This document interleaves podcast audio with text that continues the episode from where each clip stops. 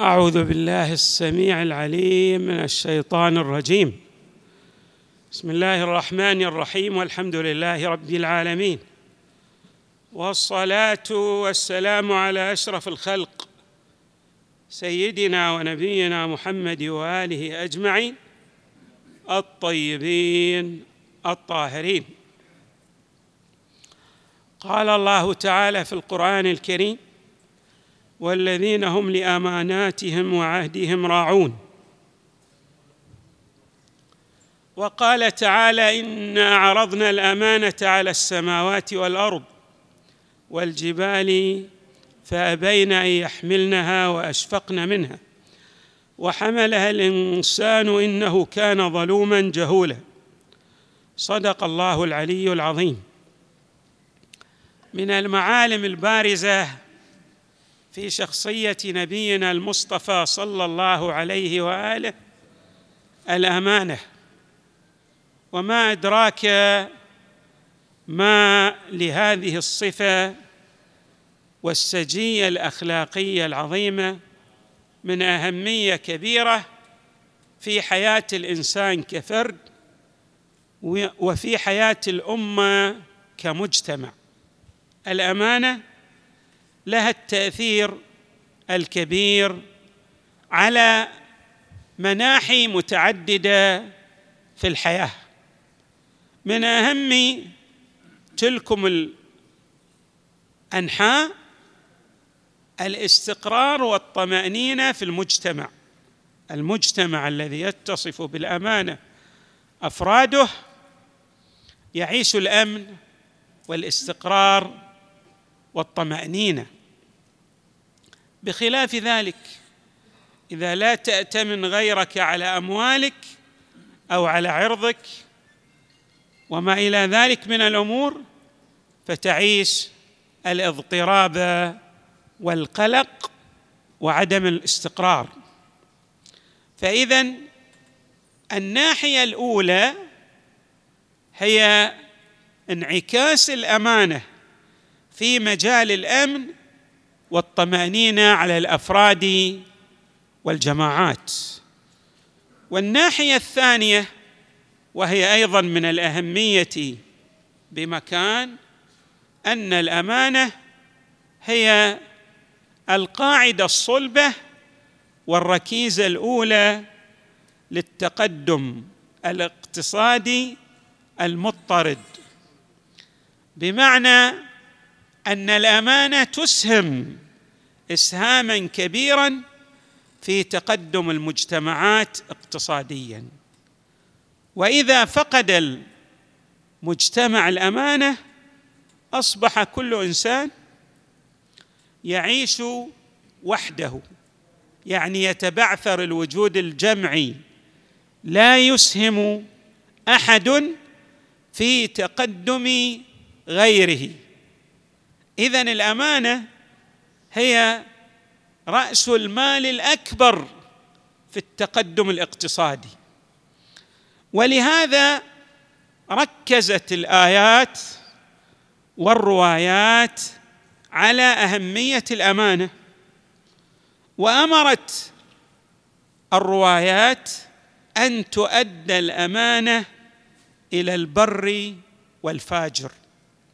بمعنى لا يشترط في أداء الأمانة أن يكون من يؤدى إليه الأمانة هو من المؤمنين الخيرين.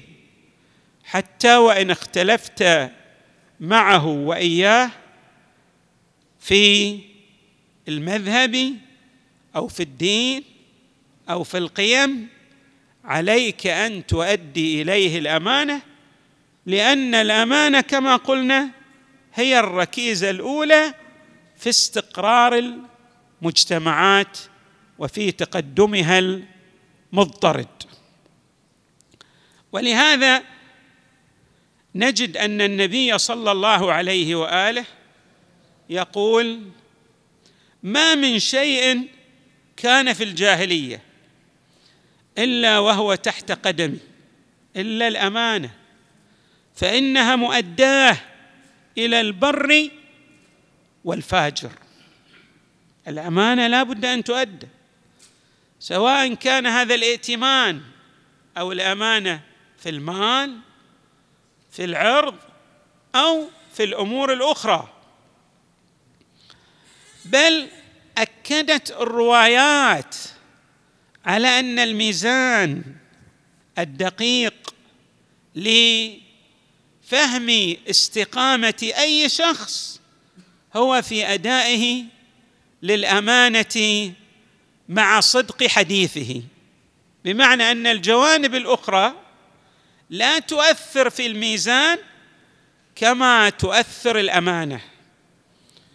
في الرواية عن إمامنا الصادق عليه السلام يقول لا تنظروا إلى طول ركوع الرجل وسجوده فإن ذلك شيء اعتاده فلو تركه استوحش لذلك. اذا ما هو الميزان يا أبا عبد الله؟ قال ولكن انظروا إلى صدق حديثه وأداء أمانته.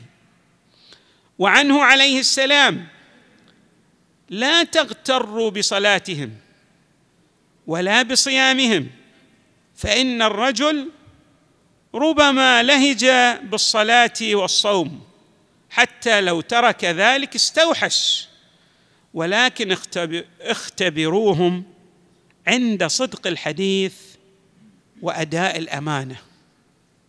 إذن التركيز الكبير في الروايات على هاتين السجيتين هاتين الخصلتين الصدق في الحديث وأداء الأمانة.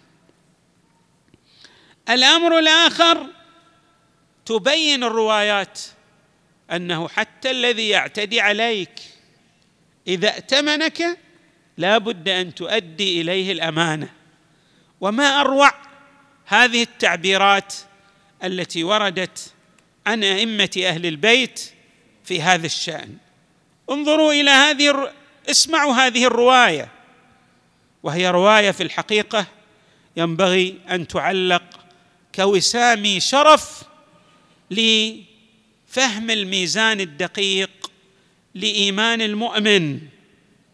يقول الإمام زين العابدين عليه السلام يخاطب أتباع أهل البيت عليهم السلام. عليكم بأداء الأمانة فوالذي بعث محمدا صلى الله عليه وآله بالحق نبيا. لو أن قاتل أبي الحسين عليه السلام ائتمنني على السيف الذي قتله به لأديته إليه. انظروا هذا التعبير الرائع والجميل من لدن الإمام زين العابدين. يقول هذه أمانة تعبير ما أروع هذا التعبير. هو العدو ويأتمنك على شيء قام بضرر كبير به. مع ذلك الإمام يؤكد على أهمية أداء الأمانة في هذا الأمر لأنه إذا فقدت الأمانة اختل التوازن في المجال الأمني لأي مجتمع من المجتمعات. وهكذا أيضا ورد عن إمامنا الجواد عليه السلام عن آبائه عن النبي صلى الله عليه وآله. لا تنظروا إلى كثرة الصلاة والصوم وكثرة الحج والمعروف حتى إن الإنسان قد يكثر معروفه وطنطنتهم بالليل. أيضا قد يكون الإنسان من أهل صلاة الليل. ومن الذين ماذا يبكون في الصلاة أو في قراءة القرآن ولكن لا أمانة له. ذلك ليس بميزان. بقدر ما تشكله الأمانة من ميزان دقيق في استقامة الفرد وفي تقدم المجتمع كما أشرنا انفا. فيقول الإمام الجواد عليه السلام ولكن انظروا إلى صدق الحديث وأداء الأمانة. وأيضا ورد عن إمامنا الصادق عن جده المصطفى صلى الله عليه وآله في ذكر بعض الآثار الوضعية المترتبة على الأمانة. يقول كما أشرنا الأمانة تجلب الغناء. الإنسان إذا أراد أن يستغني عليه أن يتصف بالأمانة لأن الناس يثق يثقون في تصرفاته.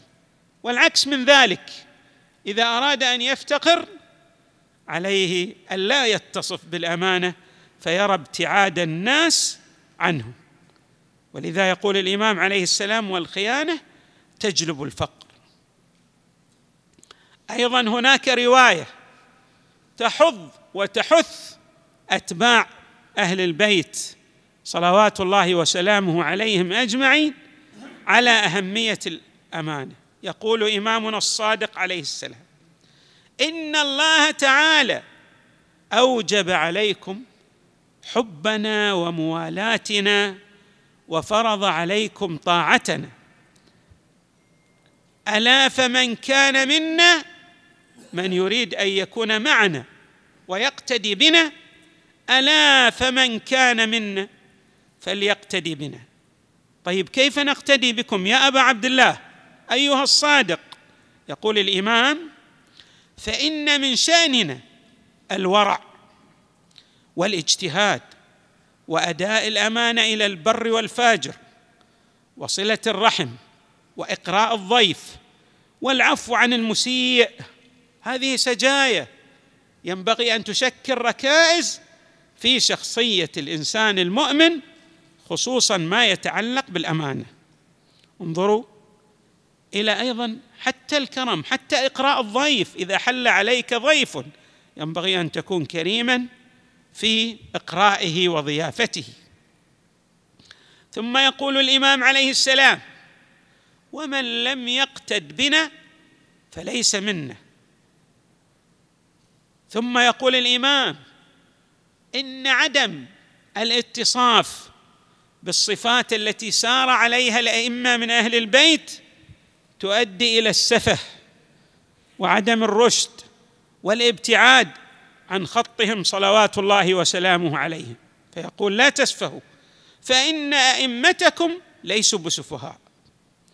وروي عن أبي ذر أنه سمع النبي صلى الله عليه سمع النبي صلى الله عليه وآله يقول على حافتي الصراط يوم القيامة الرحم والأمانة. كيف يسأل الإنسان عن أرحامه وصلتهم والبر لهم والإحسان إليهم حتى المسيء منهم لأن الوظيفة بالنسبة إليك أن لا تتعامل وإياهم كما يتعاملون هم معك بل تحسن إلى من أساء الي إليك منهم. اذا ماذا يقول النبي؟ على حافتي الصراط يوم القيامة الرحم والأمانة فإذا مر عليه الوصول للرحم المؤدي للأمانة لم يتكفأ به يعني لم ينكفئ به الصراط إلى النار. يمر على الصراط بأمانة بأمانة بأمان. لماذا؟ لأنه كان من الذين يؤدون الأمانة ويصلون الرحم. ويقول إمامنا الكاظم صلوات الله وسلامه عليه عن جده المصطفى صلى الله عليه وآله لا إيمان لمن لا أمانة له. الذي ليس لديه أداء للأمانة هذا ليس بمؤمن. وإن أخرج نفسه في زمرة المؤمنين. أيضا هناك بعض الروايات عن امامنا الصادق عليه السلام تفصح عن أهمية أداء الأمانة في التقدم للمؤمن في دنياه وأخراه. تقول الرواية الإمام الصادق يوصي أحد ابناء يوصي أحد أبنائه. يقول بني أد الامانه يسلم لك دينك أو دنياك وآخرتك وكن أمينا تكن غنيا.